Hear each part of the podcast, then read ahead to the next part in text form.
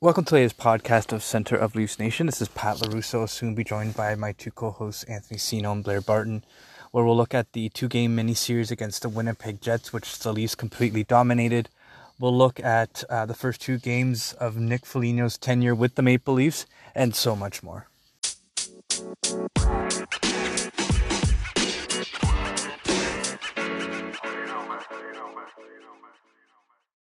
Welcome to this podcast of Center of Leafs Nation. This is uh, your host, Pat LaRusso. I'm joined by my two co hosts this evening, Blair Barton and Anthony Sino. Uh, welcome, gentlemen. You know, we took a little bit of a hi- hiatus last week. I'm glad that we're able to be back together this week and, and get things going. So, how have you guys been? I'm doing good. I'm doing good. Uh, everything is uh, on the up and up in terms of uh, a hockey fandom perspective. Leafs are uh, pretty much locked up the, the division title, which is good. And um, just uh, good weather, hopefully uh, coming through more consistently now. Not that we can do anything about it with the golf courses being shut down, but that's a convo for another day. Uh, and uh, just excited to talk hockey with you guys today. Playoff is in the air. Can you, can it you, is. I, I, you know, it's uh, it's fun I always just I associate weather and seasons with uh, with you know my life and where like the hockey season's at, right? So just uh, we're a little bit thrown off here, but it's it's landing around the same time, and uh, you know everything else in my life could be hell right now, but as long as there's playoff hockey, I always got that. I got a uh, a notification. I was I believe it was Saturday. I want to say maybe even Friday of last week where on Facebook it showed where I was back la- uh, two years ago. And there I was taking photos of Maple Leaf Square as the Leafs were about to open up their series against the Boston Bruins. Uh, so to kind of see where the world's at two years later is kind of crazy. Um, but I'm definitely getting excited about this playoffs. I'm definitely looking forward uh, to what this Leafs roster, um, you know, where you know what that outcome will now look like. I'm pretty confident, given the progression that we've seen this year and with the players that they've brought in, um, that'll be a much more positive result. But uh, you know, I definitely want to uh, you know lead off this podcast with you know your thoughts on the last two game mini series against the Winnipeg Jets. Uh, you know, by most accounts, it was a pretty dominant performance by the Maple Leafs. Um, you know, Jack Campbell came through in game two. You know, you know, made some key saves. You know, to keep the game at four one at times, or you know, down to just one goal at times. So that was actually a pretty good positive. But I would like to, you know, first throw it out to Blair, kind of get your thoughts, then we'll go to Anthony. Sorry, you, you cut out there for a second. I didn't hear the the, the first part. Yeah, just want to kind of get your thoughts on the uh, the two game mini series against Winnipeg that the Leafs just completed over the weekend. Gotcha. Yeah, no, it was. Uh, I thought it was awesome. um, you know, especially you know going into the, even the couple days between the game, just talking about how the Leafs are a dirty team and and uh, well, it was laughable, but um, you know, and then then you see it going into game two with with Thornton, and uh, you know that that was awesome. it brought back a lot of memories. Like uh, he channeled us in, uh, Joe Thornton channeled us in, or Darcy Tucker. So it's it was awesome, and uh, no, it's great to see how they're playing. It's great to see you know Campbell bouncing back. Um, I mean, as a as a team, and uh, it's just nice to see that fiery, competitive playoff hockey that they're that they're been able to put through at times this season. If you go back to the the Edmonton series, um, it kind of reminded me of that a little bit. And um, Winnipeg's just such a deep team um, it, some impressive wins. I mean, they weren't perfect, but uh, I'll take them. And Anthony, how about yourself? Uh, yeah, so i am gonna basically echo what Blair said. That kind of felt like a playoff game. Um, every time, not to be the Debbie Downer, but every time a game like this happens, I just it's hard to not think of how it would feel um, being in the building or at least like watching it on TV with fans in the building. You know what I mean? Um, but we'll get there one day. Um, but just to be in that moment, you see the fire under the guys, like just everything about that game too felt like all right like clearly they we like we talk about it all the time right can this team recognize the moment and i think what they're doing is they're starting to prepare for that uh, for those types of games come playoff time and uh, like you see who was it i i think the game the game started off pretty chippy and then uh, Tavares gets this was after the Sandin hit i think which we can get into obviously with the way that kid's playing but to me like i audibly gasped. Like I li- I was like a loud O sound uh, came when Sandin blew up Wheeler there. I thought that was a tremendously clean hit, and it was just amazing play, amazing uh, uh, thought process from Sandin. And then after that, they started taking runs at Tavares, and John got absolutely buried in front of the net after the whistle, and Matthews goes and just sticks up for him, right? And to me, I kind of feel like when Matthews is getting that physical edge to him, that's when I kind of, that's my light bulb for me where I was like, all right, the switch is on. And when it's on for him, I think it sets the tone for everybody in the lineup.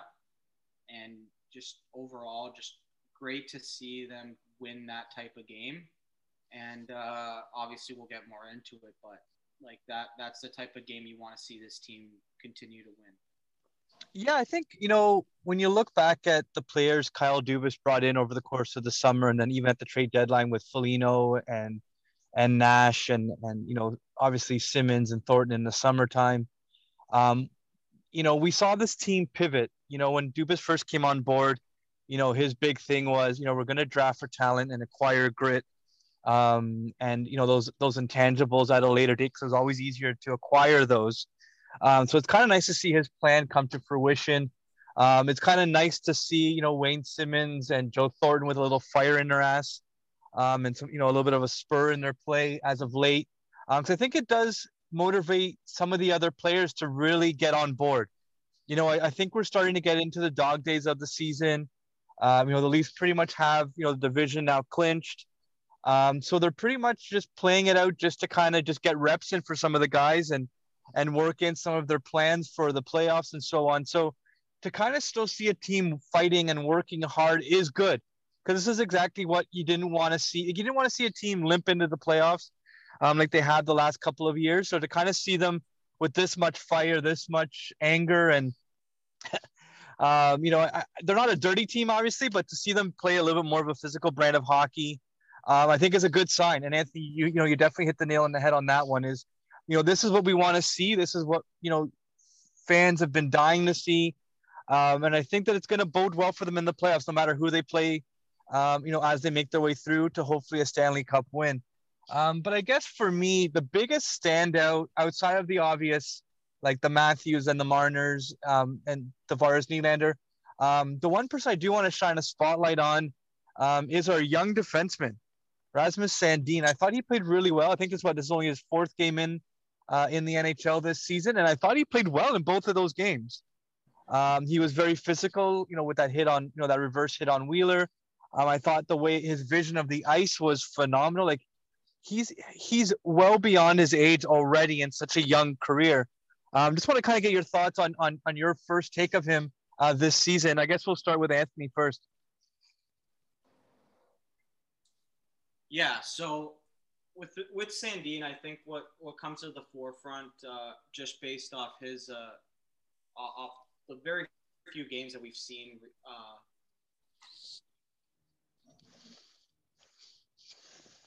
oh, sorry, we lost Anthony Blair. Do you want to pick? Oh, Anthony, we lost you for a second. You may want to just rewind your thought. Yeah, uh, sorry, I'll jump in there. Um, yeah, I mean, for me, like Sandin just uh, you know, poised way be, beyond his years. Obviously, I think everybody's kind of seen and and watched the same thing and and has the same uh, you know conclusion is that you know this guy he has elite hockey sense. Um, he has gotten more physical. He has gotten stronger. Um, and it's been a tough year for him. I mean, he's hardly he's played a handful of games at any level and uh, within the last calendar year, uh, he did have an opportunity with the Marlies. You know, got injured a couple times, and then they broke again for for COVID. And uh, I mean, it's just it's really great to see. It's it's tough to kind of have a player like going into playoffs like that on your third pair. You probably want something a little bit more, you know, physical like Bogosian and and Hutton and or Dermott. But you know, this this is definitely a top four. Uh, at least defenseman uh, that that's going to be on our team for a long, long time to come. No, most definitely. And Anthony, how about yourself? Can, can we hear? Can we hear me now? Yeah, we got you back on, Anthony. Hello? Yes. Oh, We got- appreciate it. How uh, audio's good? Sorry about that, boys. Yeah. Uh, so basically, what uh, just with my thought on Sandin, then. So I think that a lot of things that come out uh, come to the forefront with him are his poise with the puck and his overall um, just his knack for making the right play. Um, at such a young age, I think that's very important for a defenseman. It helps them kind of think like because when you're young, right, it's very easy to get lost in the in the chaos that is the defensive zone for an NHL team, right? So it helps when you're already ahead of the play in terms of making that good first pass and making sure that you're playing as little amount of time as possible in your own zone. And Sandin has that ability. I think what's going to hold uh, Rasmus back is his foot speed. I do. I don't think he's a very fast uh, skater, and I know that a lot of. Uh, I know we plan on talking about the the comparison uh, later on, but I'll just bring it up now. Is that a lot of people are just saying like this guy is the heir apparent to Morgan Rielly, and um, and look, that very well might be the case, but I do think that we need to keep in mind that um, this guy is not the exact same as Morgan Rielly in terms of his foot speed. Um, I don't know if he'll be able to put up uh, a point total that Morgan Rielly has been able to do over the last few years. Now, to be honest, Rielly's point total has cratered, and that does worry me a bit. But I just think that, look, like what Blair said, he's going to be at least the top four defenseman for this team. That enough for me is uh, that is good enough for me to give him a look, more looks on uh, on this current roster and see if he can run with it. Obviously, the opportunity is there with Bogosian out now for, I think he's got about three weeks left on his injury. Correct me if I'm wrong, guys, but uh, I think that's right. And then he's really like to me, he's he's past Dermott on the depth chart. If you're asking me, I think Oh. with all everyone healthy, I, I think it's Sandin and Bogosian as a third pair as opposed to Dermott and Bogosian, even though that Dermott Bogosian pairing has produced really good results. I just think that um, Sandin's ability on the uh, power play, even whether it's second or first power play, is more beneficial than Travis Dermott because I don't think Travis plays a lot of penalty kill uh, when everyone's healthy. So all in all, I just look he's he's one of the best six defensemen on this team. I think everyone can agree on that. But I think we all need to be careful with the with the let's just get rid of Morgan Rielly now and just and and maybe the move still is to move, get rid of Morgan Rielly, but let's not expect Rasmus Sandin to step in next year and be a 50 to 60 point guy beside TJ Brodie. Yeah, I, I started to jump in on that, Pat, but I, I gotta say, I, I saw some of those tweets. I've heard some of that stuff uh, throughout the day on radio. It's absolutely ridiculous to think that you're going to get rid of Morgan Rielly and and be a better team. This guy's underrated. Um, I, I know, you know, he's he has his hiccups, and and especially in the Toronto, you know, where where uh, you know we know what's going on with players like we know what what good play is and and we're pretty hard, hard on our defensemen historically. See jake gardiner see uh uh what's the what's the gentleman that went uh, larry murphy? Larry Larry Murphy. bryan mccabe. Um if you can't if you can't play you know well in your own zone we're going to notice it. And and rielly has a ton of brain cramps that way but he's also a force. Like he skates through the ice he's a top defenseman. He's a top defenseman in the NHL. He's a top pairing defenseman on most teams. Um, to get rid of him instead of just having him as well would be a mistake. Um, that's how I see it. I, I think, you know, uh, Sandin in the top four and Morgan Rielly in the top pair, or, or maybe, you know, in a year or two, Sandin's with Rielly in the top pair, but Morgan Rielly should not go anywhere. This, this is a guy that you built your, you know, you can build your defense around, and uh, we might take a little bit of advantage of having him being on our team. But you know, this team would be significantly worse without having Morgan Rielly. Uh, Blair, let me, sorry, sorry, Pat. Let me just jump in on that. I'll, I'll clarify my point with Rielly. On that is that look, I I think Morgan Rielly is a fantastic player. I just think um, if it in just speaking from my opinion, if you were to move Morgan Rielly, it's not because you don't think that he's a top pairing defenseman or a top four defenseman or whatever you want to categorize him at. I think it's just a matter of what his salary is on his next deal right? I think right now he's got to be 27, going on 27 this year, and he signed for next year. I think, right? He signed for next year, and then the year the year after that is when he becomes unrestricted free agent. So, I think so. Basically, his he, he's going to be a UFA at the at the time he's like 28, 29. So, with that being said, do you want to be paying for Morgan Rielly at seven to eight million for a long term. That that to me is where where my uh, where my uh, problem is with extending him. I guess you can say, but seven times to think of Rielly at seven yeah. years, uh, at twenty seven years old. Uh, well, it wouldn't it wouldn't be? He would be twenty nine because he, he's getting he's twenty seven right now. So he'll be playing at and he he signed as a 28 year old. So at 29, he'll be a UFA. So yeah, I mean, I would take that deal all day long for seven million, uh, for sure. It's just a, it's a it's a conversation, in my opinion. It's not yeah, it's, it's not as much of a slam dunk. Yeah, I, I did hear that from um, from one of my sources at Sportsnet um, that the plan is to move him this summer, um, but it would have to be for another maybe a right hand version. Uh, you know, Doug, I think Dougie Hamilton's a UFA, so that's that's probably that could be someone that they're eyeing. I don't know if he even gets to UFA with Carolina, but that's a that's something that's been talked about is that they move Rielly, and then uh, and for for some a pick or a prospect or whatever they think they can get for him, and then they use that cap space along with the the cap space that is presumably going to be left over with Freddie Andersen going, and they use that to sign Zach Hyman and another unrestricted free agent defenseman, clearly after the expansion draft. So, so the only but, way that I'd be okay with that is if they, is if they if they signed his replacement first. Like it, you know, don't bank on the fact that Hamilton's going to go to, to free agency. How many times has that blown up in the Leafs face? Like going back to Rob Blake we just assumed that he was going to be he was going to sign with the Leafs. It all pointed in that direction, and uh, it didn't happen. Uh, so you know, if, if we're not going to if, if we sign Dougie Hamilton on July one or whenever free agency is going to be this year, uh, I I'd be happy, man. I would, I would love him to play with Morgan Rielly. Um, but you know, if it's if it's going to be Hamilton and and Sandin, you could do a lot worse. Yeah, I think that actually brings me to my my tweet from yesterday, where you know I started to see some and, and Blair, you mentioned some brain cramps in Morgan Rielly's defensive game.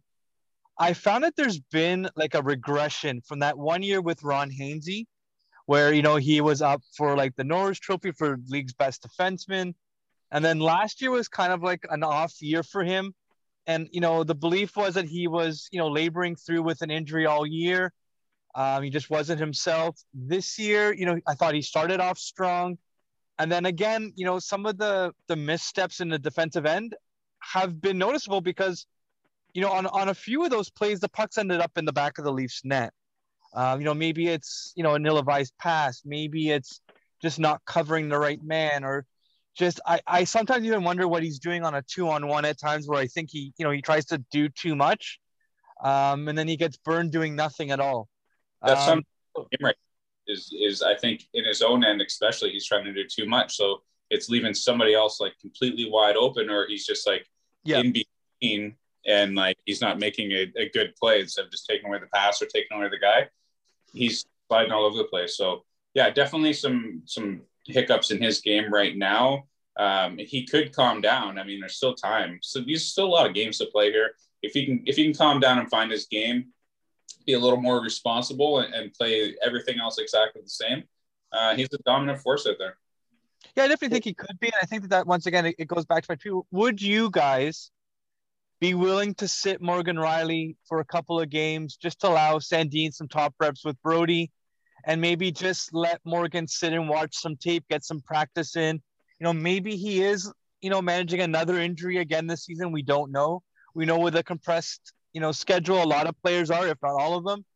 Um, I'm just wondering if maybe you know a one to two game reset for Morgan might be a good thing as we head into the playoffs, because really the Leafs have nothing to really play for. So you might as well, if you're gonna do a reset with some of these guys and get the rest in, this might be a perfect time to let Sandin get some top reps, you know, or you know some some ice time on the top power play. You know, maybe get him up there with Brodie and kind of see what you have, um, because you just never know in the playoffs with injuries where he might be called upon to play higher up you know, this might be a good time to kind of get him in there and, and get really get him going in the system. Just want to get your thoughts on that. Um, so I'll go first on this, Blair. Uh, I so I like I like where this idea is coming from. I don't think that it's like, all right, Morgan, we're going to give you five games off. I think a lot of this, a, lot that needs to be considered here, guys, and and I don't know, maybe it's just my like natural um, my natural instinct to like always think of like the conspiracy part of a situation, but I do believe that the players read social media, and I think it is tough for the players to if they are reading these tweets about Morgan Rielly, where like we all know, right? There's a lot of toxicity in Leafs in on Leafs Twitter where people are basically just they they, inadvertently just run they're trying to run Morgan Rielly out of town in a season that the Leaf, this is probably the best Leafs team that I've ever seen in the last 20 years.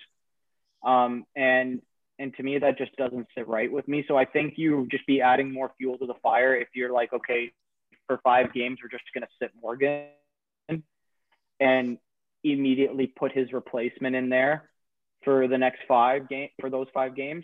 I think if it's maybe one or two at the end of the season, I got to look at their schedule. I know they play Winnipeg on the last day of the season. That could yep. very well mean nothing. Yeah, so they got Ottawa, Winnipeg the last two games of the season, and then before that, uh, three games against Montreal. And clearly, Montreal is going to be playing for something. So maybe it's one of those games, and then the Ottawa game that you sit Rielly. Um, maybe you don't want to play. You don't want to be putting like I, I be fine with sitting a bunch of guys in games where you're playing against teams that that have something to play for and and what might be pushing you a little too hard. You don't want to risk injury. So Rielly does fall into that category for me. Um, but just in terms of the actual power play, I would give Sandin a look there. And I'll tell you why, guys. The only reason is is that um, I think it's just gotten a lot really stale. The power play's gotten stale.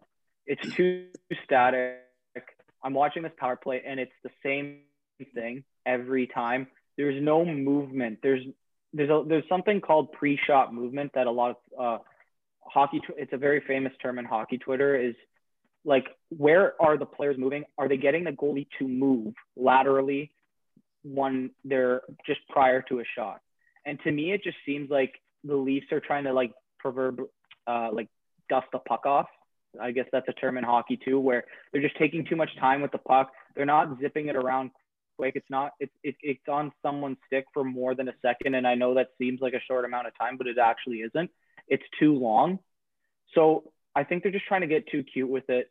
What they need to do is they start needed. They need to get Rielly Matthews, and Marner moving a lot more within the zone, and just trying to open up a shooting lane because right now it is too static. And I think maybe if you put Sandin there, who I personally think is a, a little bit of a better passer than Rielly, even right now, that could help. But uh, yeah, like overall, I just think that we just need to get more pre-shot movement. And, and that's just not for Matthews, right? Obviously, we want to get Matthews the puck most often because he has the dangerous shot. But even if it's Marner, right? Marner's capable of shooting the puck. You've talked about it, Pat, right? Like he can shoot the puck. Yeah and him being a, a shot threat is key to that whole power play. So that that that to me is the one thing that I want to want to see them work on these last eight games. because uh, it can very well burn you in a seven game series, right? So that's something I want to see. Yeah, I think um, you know back on the on Sandin, um, you know Rielly sitting. It, it, there'd have to be different variables in it. Uh, like Anthony said, for me, it would be um, I definitely wouldn't sit him for the sole purpose of seeing Sandin play up in the lineup. Uh, I would sit him if he's if he's hurt or if he you know you could use a little bit of rest. Um, that would be fine. Otherwise, I'd rather see him play out of this. Um, I'm all for if he's hurt at all. If he needs a couple days to, to, to heal up a little bit heading into the playoffs, I'm all for that. Um, but that's that'd be the only reason. Um, I, I I'd like to see Morgan to work himself self out of this defensive um, funk he's in, and uh, you know I, I think you know having Sandin there and maybe getting some power play reps will also you know force him a little bit to try to calm down his game or maybe seek out advice to see okay what's what's wrong with my game? And i'm sure the leafs are doing i'm sure they're showing him tape of his uh you know of his 2019 uh, almost or, uh, norris trophy winner um you know caliber of, of play. But you know we'll see. Um I have to agree with you on the point about the power play as far as uh, you know having Sandin on the first unit. Um, he definitely has silker, silkier hands, just a quite a bit better vision for uh, zone type of, of play.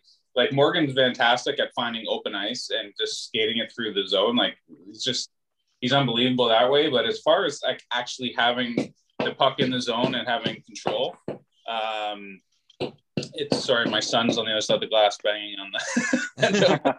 um, did yeah. he did he have a take about the power play? I think he's angry, folks. I think he's angry. That that's his opinion. He said he's... dad, so I don't know. um, dad, he, get he, Auston Matthews the puck. Yeah, he loves the Leafs. He almost he gets so excited when uh, when it's game time. But um, yeah, so so that's that's that. I think I think you know Sandy on the top power play, or or you split them, you know, a minute each on each unit. Um, I think he, I think Sandy has a better opportunity to make a slick pass to some of these guys for a quick shot.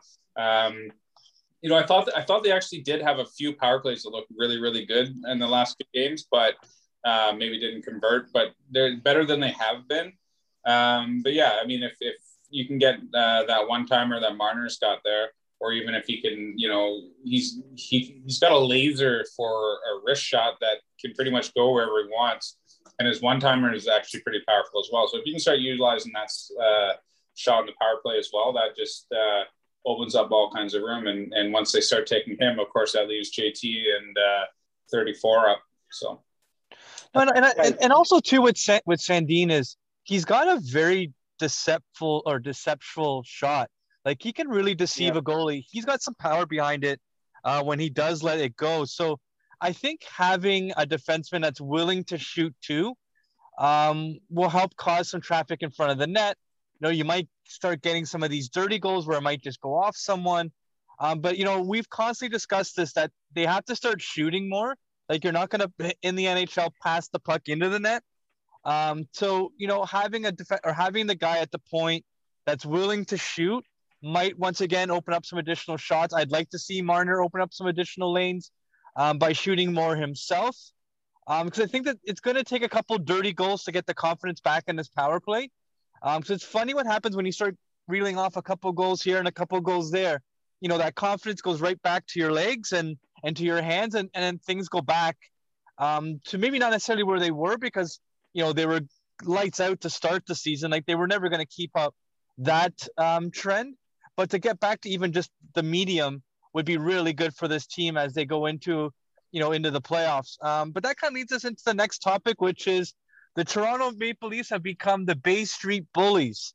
Um, I just want to get your thoughts on, you know, the play of Joe Thornton as of late, as well as uh, Wayne Simmonds, because we've started to see you know, them start to, you know, push their weight around and, you know, and play that little bit more of a physical element that this team was lacking in the last few seasons.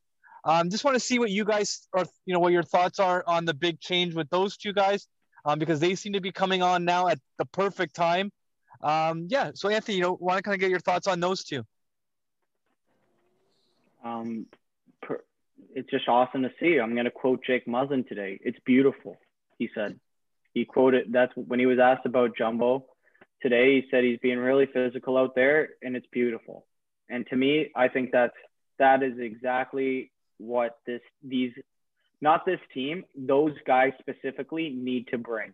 And to me, like I, don't know. Again, I'm I, it's it's just my own brain going uh, running amok here, but you know, there was that period of time where Jumbo hadn't scored for a, a large port. What was it, twenty something games? He didn't get a. He maybe had like two points in like twenty five games or something like that, and everyone's just like, "Are writing Jumbo off for for uh, for for a spot in the playoff lines." Uh, they were writing Wayne Simmonds off. Oh, why? Like he looks, basically saying they look their age. They're not as engaged. Uh, that injury really set Simmonds back. These are all things. These were the narratives that were running through this uh, through mainstream media just as early as what a week and a half ago, and then now we're talking about these guys bringing the piss and vinegar that is fueling the fire of this team as they enter uh, the playoffs uh, playoff hunt or the playoff season. Sorry, and and to me that just it tells me or it speaks to how much of a professional that Joe Thornton and Wayne Simmonds are. It's almost like they were just waiting for they're just they just turn the switch on. You know what I mean? It's almost like are they know that their energy couldn't possibly keep up this kind of fiery attitude, this snarl, this constant physical play for a 56 game season. Obviously, mix in a few injuries in there. So they're just like, they probably are like, you know what, just get me to 10 games within 10 games of the regular season. And I'm like balls to the walls. You know what I mean? So that to me speaks to their uh, savviness as a veteran. And they just know when to turn it on. And clearly they are right now. I'm hoping that it's here to stay until they eventually win 16 games in the playoffs. But that's exactly what they need, right? I think again, I said earlier how Austin Matthews' physicality it, to me is the is the light switch that says that this team is is burning, and I think he get he uh, he gets that that message from the veterans. Those are the guys that he respects, right? We've seen how Austin Matthews has celebrated the successes of Wayne Simmonds when he scored those goals early on in the season, when Jumbo scored his goals. Um, the I'm not sure if you guys saw it uh, or if the listeners saw it when uh, the Patty Marleau video, when they were congratulating him on his uh, breaking Gordie Howe's record for all-time games played.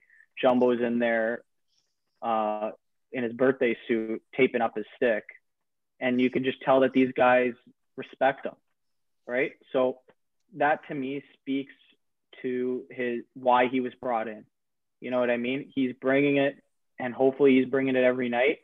And look, we're we're going to get into some playoff line predictions at the end of this podcast, and I'll tell you a spoiler alert that he's in mine. So, well, let's, uh, let's go. That's a good good segue into what what I my thoughts are into that. So. Um, I agree with a lot of that. Um, obviously, I, will start with Wayne Simmonds. It's going to be quick. This guy's always playing with piss and vinegar. He's, he's always, uh, you know, getting in there, getting mixed up um, you know, the start the season, he started a little bit slow. Like he's his body's been through a lot. He plays a hard game, and then when his game started to pick up, he was just dominant. And uh, he was scoring goals, and he was physical. He was in front of the net, um, winning fights, and uh, you know. And then when he got hurt and he came back, it took a while to find his game. So he, he just needs to he's the kind of person that just needs to keep on keeping on and and and he'll get through it and he'll find his game but i think he's you know it's starting to look like he's at the point of his career where it's going to take a few a uh, little while of reps to get back into the flow and to find his kind of game at this point in his career um, and and as for joe thornton i mean i think i think they, there was an internal conversation that just said you know what, we're going to bring you down to the fourth line. We'll give you some PP time. Just don't get hurt and uh, stay in game shape by playing these 10 minutes a game. And uh, let's let's gear up down the final stretch and and you know be a force again. Um, you know that uh, speaking of playoff lines, and Anthony, I hope this isn't a spoiler. but I, I wouldn't be surprised if you saw him back up on the top line with Austin Matthews and Mitch Marner in the playoffs playing this kind of role and maybe dropping Foligno down uh, either to the second or third line. But I, I like how the lines are performing. I think Jumbo and and Simmonds on that fourth line with Brooks has looked absolutely fantastic. Um, so I'd be happy with either direction they go. If they go with the same lineup, you know, minus injuries, um, I would be I'd be fine with that. Obviously, you need Zach Bogosian. Um, I think he's a perfect complement, and he's and he's been fantastic this year. Um, yeah, so I, I, think it's a good balance skill, and, and, I think those guys are chipping in and bringing that grit that we needed, and and even Joe Thornton, uh, you know, putting that hat on, you know, in his uh, his plays declined, obviously at his age, um, has been a good testament to of what a true leader is. No, most. I guess before we go into our playoff lines, you know, we can't have this first podcast after Nick Foligno's, you know, introduction to the Leafs and Leafs Nation to not get talked about and give him some, you know, give him some love. But I, I really liked what he brought the first couple of games. You know, I, I thought that, you know, he's he meshed. He did look kind of out of place, and even he admitted as much, you know, after the first game. But you know, he was really grateful for Matthews and Marner to kind of, you know, help him get, you know, get get his stride. And by game two, I thought he looked really good on that top line. Uh, I think he brings very similar elements to what um, Zach Hyman does. You know what both of them are going to bring. Um, you know, you're never going to have to question Nick Foligno's work ethic, his drive, his physicality. Uh, and I thought that that really helped, you know, raise the bar again on that physical level when it came to the Jets. I don't think the Jets really had a response. Like, I think it took them by surprise just how different this Leafs team is with Zach Hyman out, but now Nick Foligno in. I um, just want to kind of get your thoughts on your first impression of of Nick Foligno. Uh, uh, Blair, I guess we'll start off with you. Uh, I mean, I've been I've been a fan of Nick Foligno. Uh, my dad actually is uh, friends with his dad.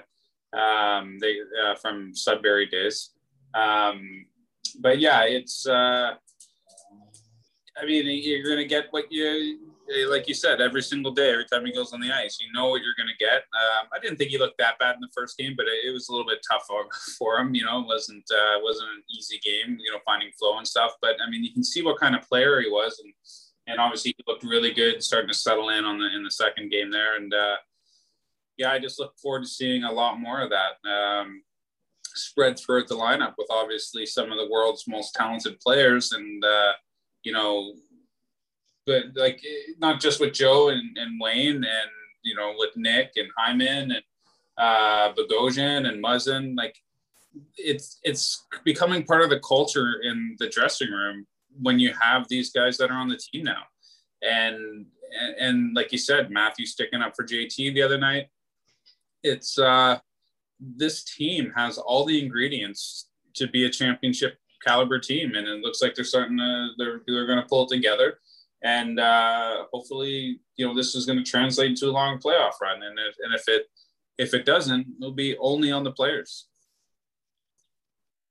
No, most definitely. And Anthony, for yourself, what are your early thoughts on um, you know the early returns on Nick Foligno? Like, th- there's really not much else to say, guys. I, I think Blair covered it because the Nick Foligno was just going to be that unassuming guy, right?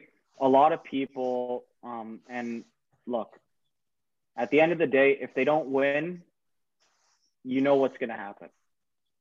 The pitchforks are going to come out. I can't believe we gave a first round pick up for a guy that played 10 or nine regular, uh, whatever it is, 10 regular season games and let's just say they make it to the second round or whatever, and they they uh, 15 playoff games or whatever, let's say, right?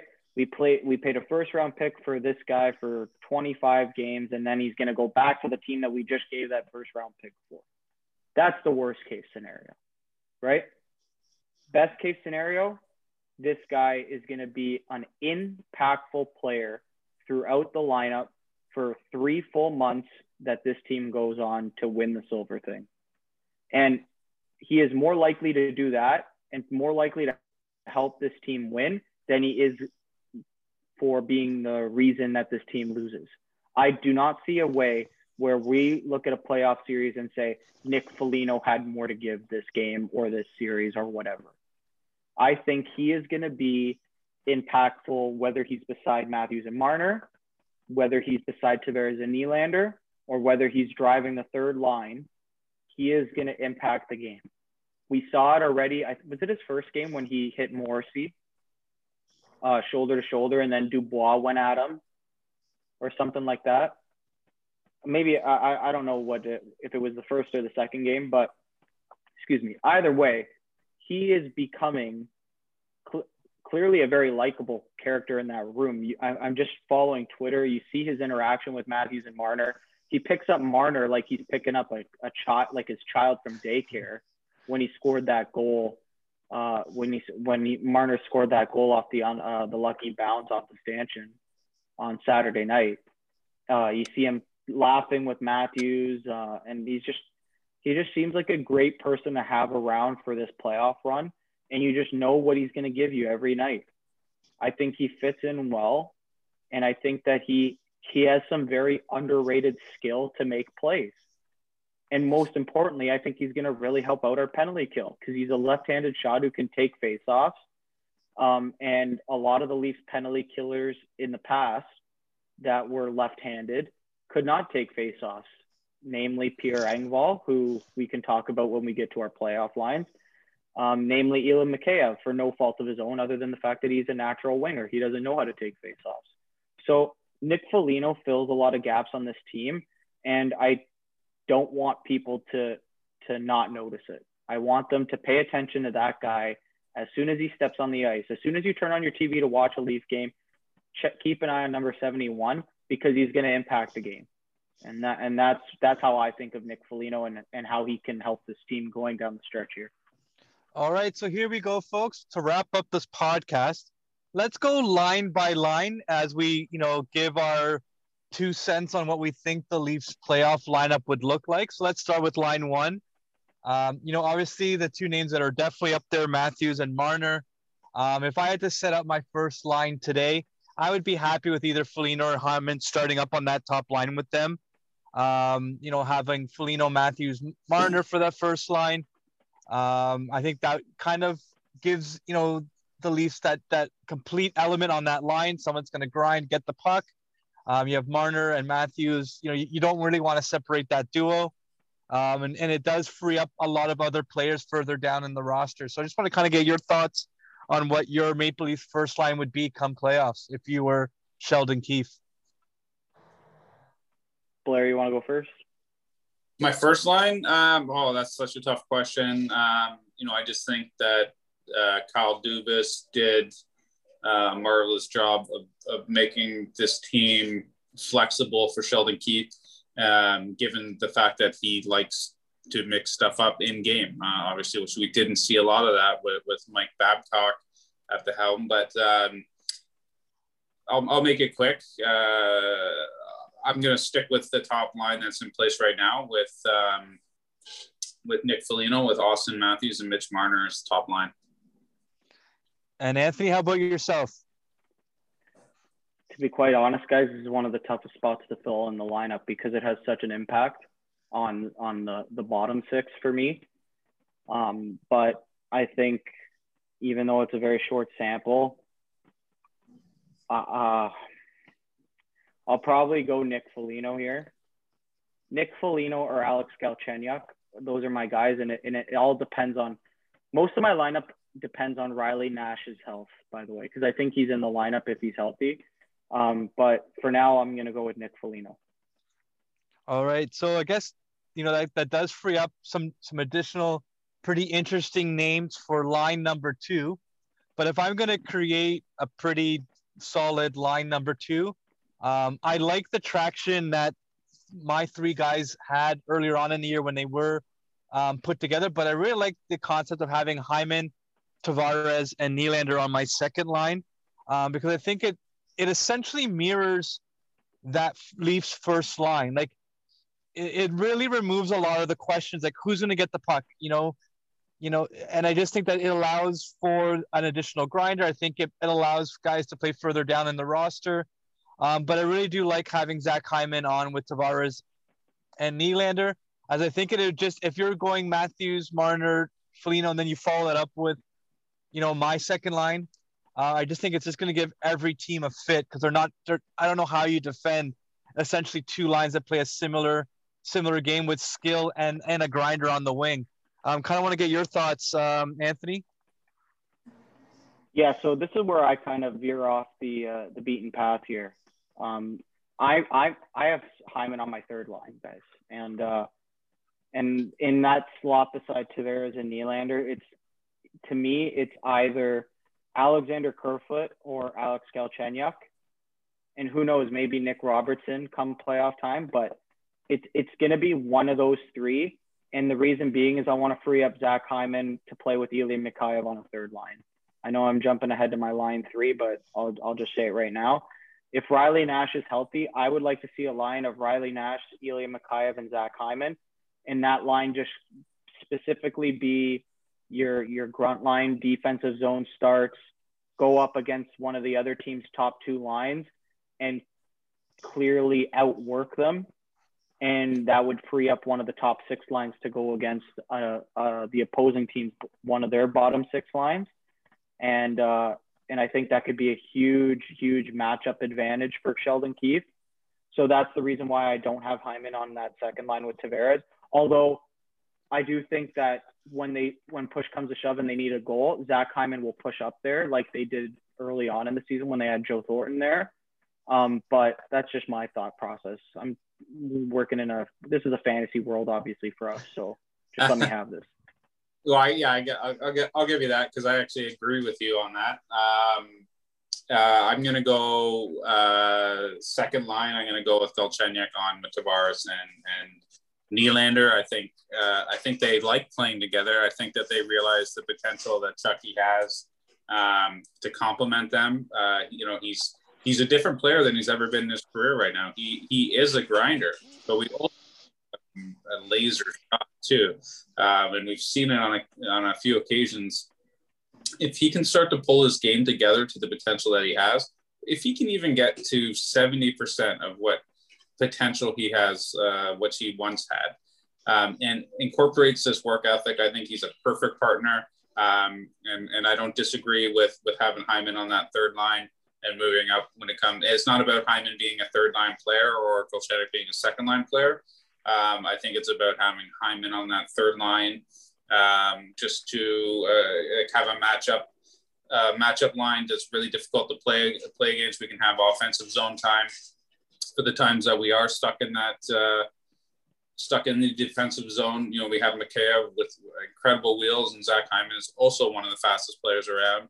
Um, you know, I can't I can't say that for Riley Nash, uh, but but second line, uh, second line, going Galchenyuk, Tavares, Nylander. You know, here's where I kind of go off the board, and I'm really really torn with this line, um, only because I do like the play of Galchenyuk. Uh, my belief is just based on what we've seen as of late. I think Pierre Engvall has played himself off the line or off the team, uh, especially for the, the playoffs. He's definitely out of the, out of the he's definitely out of the lineup. Um, so my third line, and mine's going to be a little bit interesting, um, only because I really like what I've seen from Kerfoot on the wing, um, and really my fourth line is really influenced, or my third line is really influenced to, you know, where I, I see the fourth line going. Because I really do like the line of Brooks, Thornton, and Spezza. Um, so that kind of really influences my third line, and I would like to see Kerfoot, Nash, and Soupman Mikheyev on the third line um, because I think Mikheyev and Kerfoot can bring the offense, whereas I think Nash brings that defensive responsibility. Um, I and I, I, I don't and a little bit of physicality um, that I think you need in a in a center. I, I, I always, you know, for as much as I've become like a new age hockey fan, I do believe in strength down the middle, and I think um, Nash brings that more so than Kerfoot can down the middle. Um, so if I'm creating a third line, um, I like the physicality that Mikheyev brings, and I like the creativity, the speed. And I think you can't have a PK without Kerfoot because he has been able to score some shorthanded goals. And I think he's very influential on the offensive side of things. So I do want him in my lineup, but I see him more as a winger with Nash down the middle. So you have essentially three big, actually, yeah, it'll be three centers that are fairly with some size. Obviously, Brooks is on the on the smaller side, but then you have the two large wingers in Spezza and Thornton on the fourth line. So you know that's kind of where I, I see the third line is with Nash, Kerfoot, and Mikheyev. I, I, I just want to chip in on one thing there that Nash is more than just a little physical. That, that's my only point. He's, yeah, no, he's, he's very physical. He's very yeah. physical. Like, but I think that's what that third line I think needs to look because it, it almost works as like a reverse to the first two lines where you do have a little bit more of the physicality and the offense kind of maybe will begin to create itself. Um, I think Mikheyev has been snake bitten. I think he's about to break free. Um, but having Kerfoot on the wing, I think really does free up, um, you know, some additional offense on that third line. And I think it does re- really reinforce by having Hyman and Foligno in the top two lines. Um, sort of an ideal for me, anyways, what I see the Leafs icing uh, from a top nine perspective. I don't hate that at all, Pat. I'm just like I'm playing around with it here on uh, the cap friendly thing. I do not hate that at all because uh, based off what your lineup has uh, has come through with here, it you have a face off guy for with each uh, of each hand, right and left, on all four lines. Uh, based off the, the way that you have uh, lined uh, lined your team up, I'm I'm a big fan of that. I, I think. Look, I, I, guess at the end of the day, guys, to because I know we could go on. I, I me personally, I could go on forever talking about lineup combinations. But at the end of the day, I think that if we can all agree, and I, I would like to get your opinion on this, is uh, the lot the playoff lines are going to be the, the three main matchups I think that are going to be had here is Riley Nash. What's his health status like?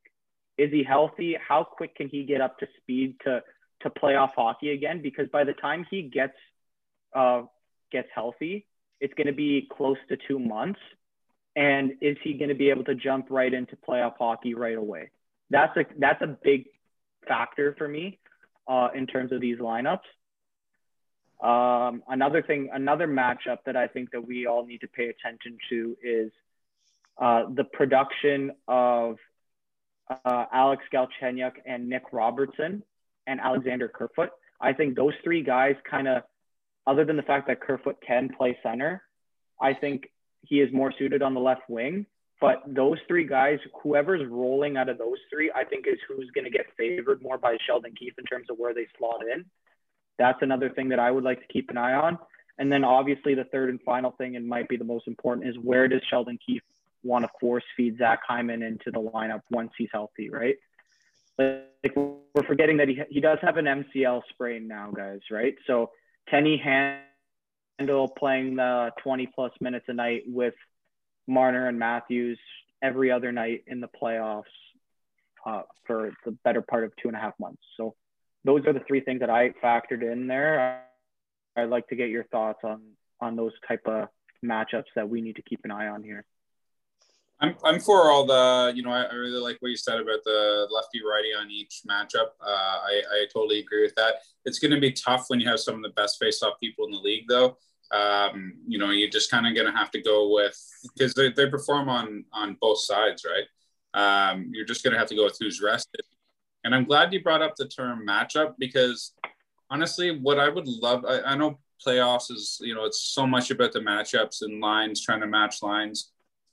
I would love to see Keefe just, just don't like just focus on our game and have each line go out there and just roll four lines and, and control the puck and bang and crash and give each line enough time to recoup and refocus and say, okay, you're going to be up in two more shifts. You have to cycle the puck. You have to play hard. You have to get a scoring chance, right? There's and and just just roll them out there like the like the LA Kings. Um, the first year they won the cup, that's how they won. And it was just they just went out there and dominated every single shift. It was just all about puck possession. And I think we have a team that can do that now. And and and and you know we have the skill that can just convert on those chances after we've had the puck in the zone for a while. Like we can just do, you know, one, two passes or one pass and score, right? We have snipers, we have passers, we have grinders. I, I would love just to see, forget the matchups, just roll four lines. Obviously, you know, you're going to have to double shift uh, some of the top lines or depending on how the game's going. But uh, I, I, think this is the kind of team that you can just send out there uh, one after the other and just expect the best from every single shift. I think the rolling of the four lines might be a little bit difficult because I think we saw that with Mike Babcock a lot of the times, where it was just like it was almost it almost became default, and it really didn't matter where in the game. Um, you know, the fourth line needed to you know make its appearance. So I'm kind of leery on that. I think well, you really have to take the temperature of the of the game and, and who your opponent is. But if I'm looking at at this point, I think we're looking at there's a possibility of even playing the Calgary Flames at this point. Um, you know, it, it's you almost want to get in, you know, get your shots in early, get your goals in early, dominate the game early. Um, I don't see Calgary with having, you know, the ability to score the goals. If you can take an early lead, you know, there's a good chance you're going to win that game. Same thing with Montreal. Montreal has struggled with offense as of late without Brendan Gallagher.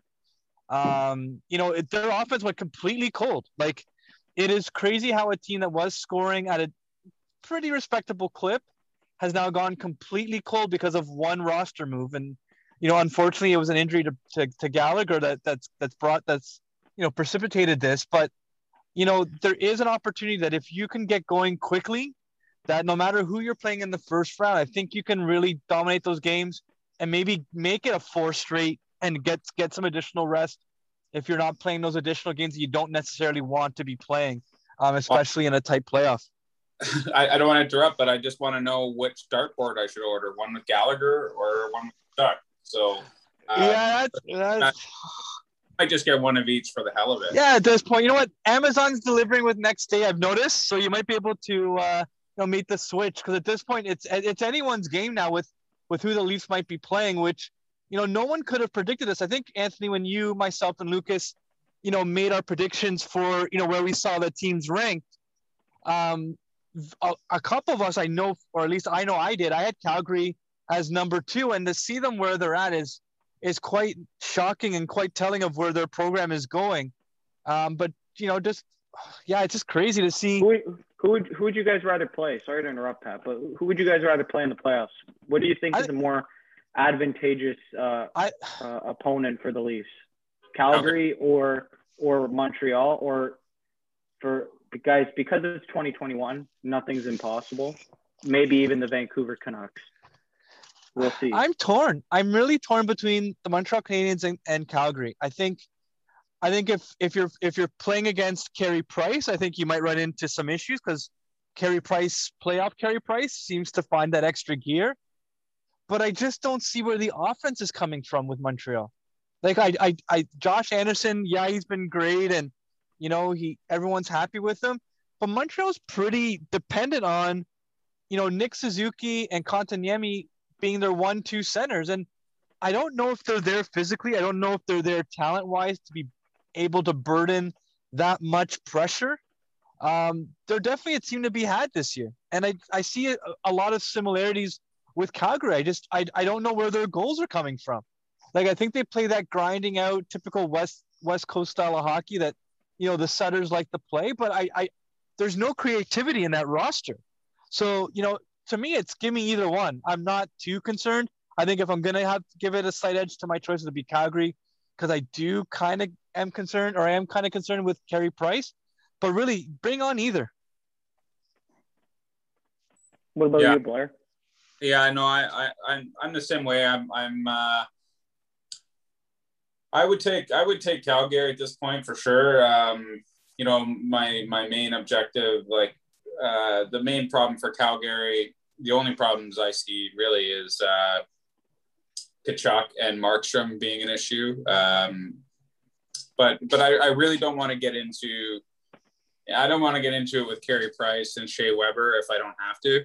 Um, you know, Shea Weber may not be the Shea Weber of old, and Carey Price may not be the Carey Price of old, but they're both franchise style players um, in their own right. And uh, you know, I think they're both capable of finding another gear in the playoffs. I think Anderson um, is only showing a, a you know, on his best nights, what he's going to be like to play in the playoffs. I think he's going to be a monster for them. Um, and, and, that being said, I'd love to see it. Um, I loved it. I am dreaming about oh, that. entertainment wise, it's not it's not a contest, right? Who would you rather beat in the playoff spot or playoff series? It would be Montreal. Oh yeah, most definitely. I think I would like to see that from a historical standpoint. It'd be nice to see the Leafs beat the Montreal Canadiens in a playoff series, and maybe shut out or shut up some of the Habs fans as of late. But uh, but yeah, I, I just I don't know. I, I, it's funny because like I, I always think that you shouldn't really worry about who your opponent is because to be the best you have to beat the best. And i just like the way that this leafs team is been put together. Yeah. um but Yeah, there, there's always concerns. There's all you're always going to have concerns. And, until the games get going and until you start seeing how you know the, the the games start going the types of flow the type of style that both teams are bringing each night it's hard to tell but I think if the Leafs, the Leafs are going to eventually have to meet up with these tough teams, anyways. You know what I mean? Like when we get to the semifinals, they're going to have one of the Florida Panthers, Carolina Hurricanes, you know, Vegas, Tampa- Colorado. Like there's are some Tampa heavier Bay. teams. Tampa Bay, like there are some heavier teams. You know, once the Leafs do make it, or if the Leafs make it to the semifinals, um, that they're going to have to come up against. But yeah, it's I- hard. I, I just I, I hate having like I, I like these types of conversations because it's either or, and I really do think that the Leafs can beat both Calgary and Montreal, but they both have their strengths that you know I think might challenge the Leafs, you know, in their own way. Like I think it's just a unique dynamic for both. I think it's Calgary for me. Like I, I think the I think the Leafs match up better against the style of play that Calgary plays. To me, Montreal, for, for all the lack of talent, like in terms of actual skill that Montreal has in their forward group, they have a lot of speed, and I think that speed for uh, speedy forward groups have the best chance of making our defense falter. And and I don't think Calgary has that, which is why I would probably rather play Calgary. Um, but that doesn't mean that if the Leafs were to play Montreal in a seven game series, that they shouldn't still be favored. And See- it would be just the most disappointing thing ever if they were to lose to Montreal. No, I- the way the way I look at Montreal is, and you're right, Anthony, with the forwards being very speedy, but the defensemen just based on the fact that they don't have a really fast skating defenseman. You know, like their Other defense has been Petry. very, other than Jeff Petry, like, and the rest are just stagnant. Like they're big, yeah, that they'll hit you, but if you get going and, and you get them skating, the Leafs should be able to outskate the Montreal Canadiens defense. Where I think Calgary has a little bit more foot speed on on the defensive side of the game. Yeah, I- I, can definitely get. Uh, look, either way, I I think that they uh, they're better than both of the teams, and they should be. They'll be heavy favorites. No, maybe not heavy, but they'd be heavy favorites to move on in a seven game series. Because I don't see them losing four games out of seven against either of those uh, three team, uh, either of those two teams. But um, yeah, it's just to me, there's something about Montreal's forwards where um, their their speed can cause problems. And and obviously it's like Carey Price is everyone talks about Carey Price like he's the boogeyman um, because you never you never want to wake him. And and if he does you're in trouble. So like I, I agree with Blair you just you just want to stay away from that because um, all it takes is a is a week and a half of good play and you're playing against the the what used to be the best goalie in the world Yeah, right no, that's so That's the, and that's the only thing. Like I'm with you as far as like it is just answering the question more or less on my part. I, I I'll play anybody. Um, I don't care. But if if I had to pick, um, like who I would think would be more beatable, uh, Calgary, um, for us particularly. Um, who would I rather watch? Absolutely, Toronto, Montreal, no doubt about it. Um, yeah, that's it for me. And and I know we're short on time, but just quickly then maybe if you guys want to shoot off, who'd you rather play, Winnipeg or Edmonton in a second round matchup if that Winnipeg. works out that way? You give me Winnipeg, eh? Winnipeg. Winnipeg next Yeah. round. See, I'd uh, I'd rather take Edmonton. I'd rather take Edmonton. Uh, No. Push me. I, I know I'd rather- I know McDavid and Draisaitl are are again like the boogeyman, but I just think that they don't got the depth, and I think Winnipeg does, even though their defense is is worse than Edmonton. But Connor Hellebuyck scares me. That's another one. you know But I under- think he's temperamental. I think I think he Oh yeah, showed that too. right. Like if you can get a couple early goals on Hellebuyck, you can beat him. And I think the Leafs showed that. You know what I mean? Like, you know, everyone's like, oh, you know, he got he got benched after allowing the three quick goals in the first game. You know, he's gonna come back with a vengeance. And then he still let in four goals in the second game. You know, I, I, I think the Leafs forwards are beginning to challenge him more. Um, he does have holes in his game, and and I think it, he's he almost reminded me of Campbell. That if you can get in their heads, I think you can beat them. If you can make them question their game, I think Hellebuyck's beatable. Whereas with Edmonton, McDavid, I think McDavid, I think McDavid, Draisaitl, they can score you into a hole. Um, but there's an interesting twist because I think wasn't it yesterday or today? Mike Smith went off with an injury at you know during practice. Like, you know, we don't yeah, know what that, the prognosis is with with him. Like that could completely change who I want to play if, if we know where he's at come playoffs as well. You know what I mean? So, but just, but even then, Pat, on that front, uh, I would rather bet on Mike Smith not playing up to the standard that he's been playing all season, just for the fact that he's 41.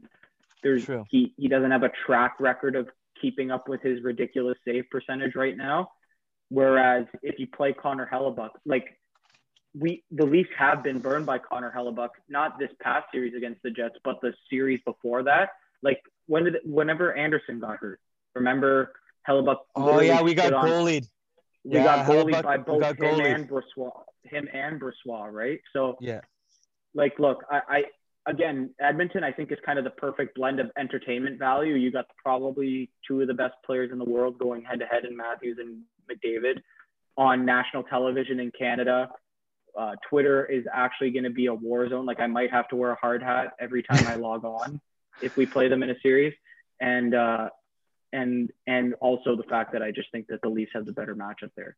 Let, us do. I, let, us go. go First round we'll play Montreal. Second round we'll play Edmonton, and third round we'll play uh, Winnipeg, and then we'll be win the cup against Tampa. No, third round, we want, third third round we want Boston, and we're going to avenge ourselves. That's what. Yeah, we, we, we're definitely own a we're definitely on a series win against Boston. But you know what, gentlemen, tonight's conversation has been fun. Um, you know, it's been great coming back after a one week hiatus. Um, look out for this podcast going live. You know, we are recording on the Monday night, so going live Tuesday at noon. Um, definitely head to centerstation.com for all our upcoming blogs. And as well, we actually have a special guest coming on our podcast next Tuesday. We have Justin Bourne from Sportsnet, um, where we'll be talking about Frederik Andersen, William Nylander, the Leafs, and so much more. Thanks everyone for listening. Gentlemen, thank you for joining us. And uh, any final thoughts before we wrap up this podcast? Nope. Take care, guys. Have a good week. Have a good week. Cheers, guys.